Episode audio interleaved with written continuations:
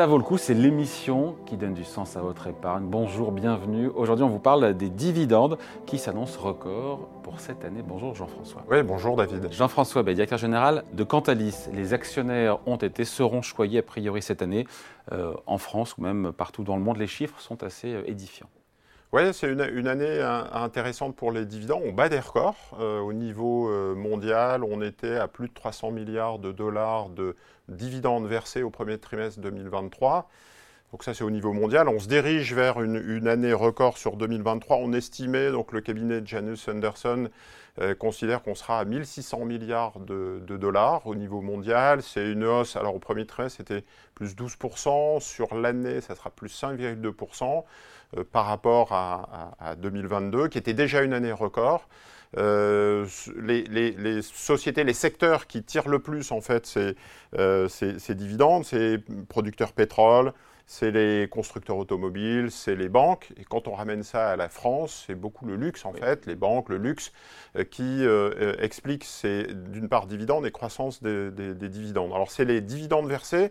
C'est intéressant parce que d'une part, on se dit, bon, bah, plus 5,2% sur 2023, c'est plus ou moins autour de la croissance de l'inflation donc c'est normal qu'on batte des records en période inflationniste. pour les entreprises, c'est croissance du chiffre d'affaires globalement au niveau macro et croissance des bénéfices. Il y a une certaine logique économique. Après, en France, quand on fait un, zoom, on a vu les taux de marge progresser. Donc ce n'est pas que lié à l'effet inflationniste, à hausse des prix, c'est aussi parce que les entreprises sont plus profitables. On a les statistiques de l'INSEE qui montrent qu'on est sur 33,2% de taux de marge sur euh, les entreprises françaises, globalement. Donc là, ce n'est pas que les entreprises cotées. On est en hausse de plus 1,5% par rapport, 1,5 points par rapport à, 2022. Et on retrouve en fait les niveaux de, marge de ce qu'on connaissait en 2018-2019. Donc ça montre bien que les entreprises vont bien. Euh, peuvent euh, euh, délivrer alors, des bénéfices et donc par ricochet des dividendes, puisque toutes les entreprises ne distribuent pas, et en particulier en France où on a retrouvé un taux de profitabilité intéressant. après, pour le commun des mortels, il se dit waouh, des dividendes records un peu partout dans le monde et en France aussi, alors qu'on sait que cette année sera compliquée pour l'économie mondiale avec un freinage, encore une fois, un peu partout. Oui, je pense qu'il y a un peu une schizophrénie en fait qui est compliquée à comprendre. Ça va pas très bien sur le plan macro. On voit que l'économie, enfin l'Allemagne, la croissance de la partie manufacturière est plutôt en décroissance en fait. Les derniers chiffres montrent qu'on est à moins 10%. Donc on voit une Europe qui a tendance à ralentir. Il y a des limites des marchés financiers qui sont un petit peu dans l'expectative et qui stagnent. On voit plusieurs mois les marchés actions qui stagnent, les spreads de crédit qui s'arrêtent, les taux longs, les taux d'intérêt qui sont aussi euh, très très stables sur les six derniers mois la volatilité des marchés qui est très faible. Donc on est un petit peu en lévitation en se disant mais est-ce que les actions des banques centrales vont se traduire par ralentissement? Et puis à côté de ça, il y a la partie microéconomique qui vient apporter un peu du baume au cœur en disant ben, les entreprises finalement et beaucoup d'industries qui ont été un peu en période de vache maigre pendant plusieurs années puisque c'était des taux négatifs retrouvent de l'inflation et l'inflation, ça leur permet d'augmenter les prix. Et quelque part, on sait que le top line part en bottom line, c'est-à-dire que l'augmentation des prix du chiffre d'affaires se retrouve, se ruisselle, se retrouve dans le résultat. Alors, euh, quand vous êtes dans l'entreprise, vous dites bah, je suis content d'avoir une entreprise plus profitable, plus rentable, pourra investir pour l'avenir. Et puis de l'autre côté, c'est de se dire bah oui, mais quand même les profits sont records. Il faudrait peut-être que ça profite euh, aux salariés et à l'ensemble de, de l'économie. en tout cas, les entreprises se sont mis en mode inflation, augmentent les prix, notamment la partie industrielle cyclique, qu'elles n'avaient pas vu pendant 10-20 ans, et du coup ça se retrouve, euh, j'allais dire, sur 2023. Dans les dividendes, et c'est vrai que pour beaucoup d'investisseurs, le dividende, c'est important, c'est une composante d'ailleurs importante de la performance à long terme d'une action. Oui, c'est ça. Il y a un peu deux approches sur les marchés financiers. Si vous avez une approche dividende, c'est un petit peu comme une approche de rentier. C'est une approche liée au marché immobilier. Vous achetez un appartement pas nécessairement parce que le prix va augmenter dans six mois, mais plutôt sur le loyer et le rendement à long terme. Donc c'est une approche un peu obligataire sur des secteurs qui sont nécessairement assez matures. On a beaucoup d'oligopoles ou de monopoles. Vous êtes sur l'infrastructure, vous êtes sur l'énergie, vous êtes sur les infrastructures télécom, euh, donc euh, vous, avez nécessairement, en fait, je prendrai l'exemple d'Eurotunnel et, et du tunnel sous la Manche, vous avez dépensé euh, beaucoup de capitaux pour construire l'infrastructure, et derrière, ensuite, c'est du rendement, c'est du loyer, c'est des activités de contrat, on pourrait prendre aussi les, autoroutes, en fait, et le, le péage. donc ça, du coup, ça vous stabilise, ça vous donne une visibilité sur le dividende qui va être versé. Et à l'autre bout, vous avez en fait une logique plus de croissance en disant j'investis dans une entreprise qui ne verse pas, qui, ne verse pas puisque parce qu'elle veut croître. Elle veut croître. Tous les capitaux vont être dédiés à l'expansion de la société. Il y a une course mondiale sur certaines thématiques futures. Euh, on pourrait parler de l'énergie renouvelable, des batteries, des puces, des, enfin voilà, de la tech. Et donc il faut euh, très rapidement concentrer beaucoup de capitaux pour justement faire face à cette demande. Et, donc, ça sera plutôt au détriment du dividende, mais quelque part, l'investisseur le sait, il joue le développement futur, il joue le cours, en fait. C'est le cas de beaucoup de sociétés tech. Apple n'a pas distribué pendant très très longtemps, Tesla ne distribue pas de dividendes. Les investisseurs comprennent, en fait, cette logique. Donc, c'est un peu les deux logiques qui s'affrontent. Et donc, quand on est une société en forte croissance, on verse moins de dividendes.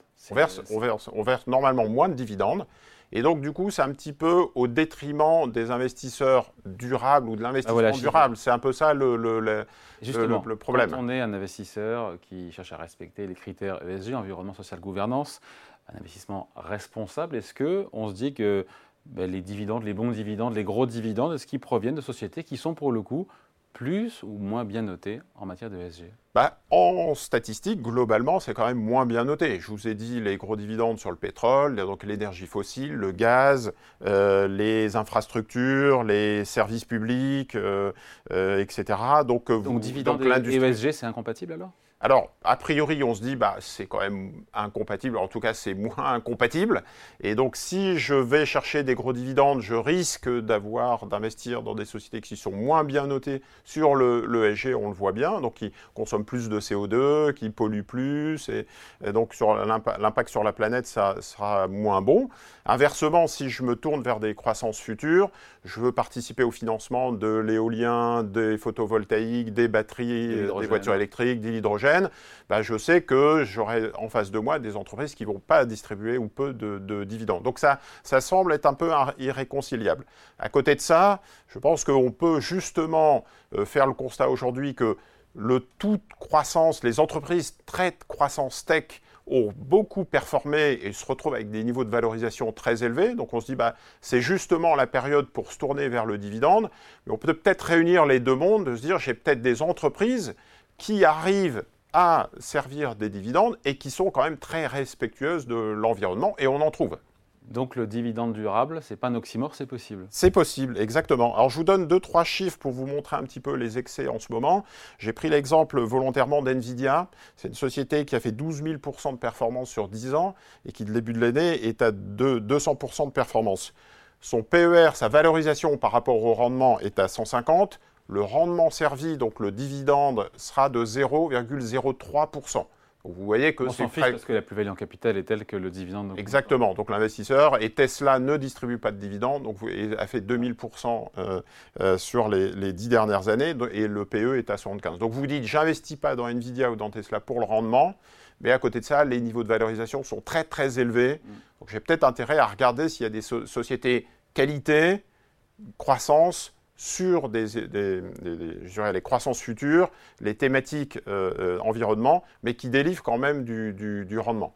Alors je vous donne à, l'autre bout de la chaîne, c'est-à-dire que par rapport à Tesla, Stellantis, Stellantis, on est sur un PE de 3, je disais que Tesla mmh. c'était 75, et le rendement est de 9%. Donc vous dites, ah tiens, c'est intéressant de, euh, enfin visiblement, il y a des sociétés qui délivrent des rendements intéressants. Entre les deux, on va se retrouver avec des sociétés santé, euh, alimentation, je vais vous parler, on va retrouver dans les portefeuilles Nestlé, Danone, Novartis, Sanofi, euh, Schneider Electric, euh, Veolia, etc. Donc des sociétés qui n'offrent pas, enfin qui offrent des rendements quand même assez intéressants par rapport à, aux non-dividendes ou au non-rendement des, des, pures, des pures tech. Tout en étant tout en étant vertueuse, tout en étant très bien notée. En matière de ESG. Exactement. Donc c'est possible, c'est pas un oxymore. Dividende durable, ça existe. Bah voilà, c'est clair. Merci beaucoup. Explication signée Jean-François Bay, directeur général de Cantalis. Merci Jean-François.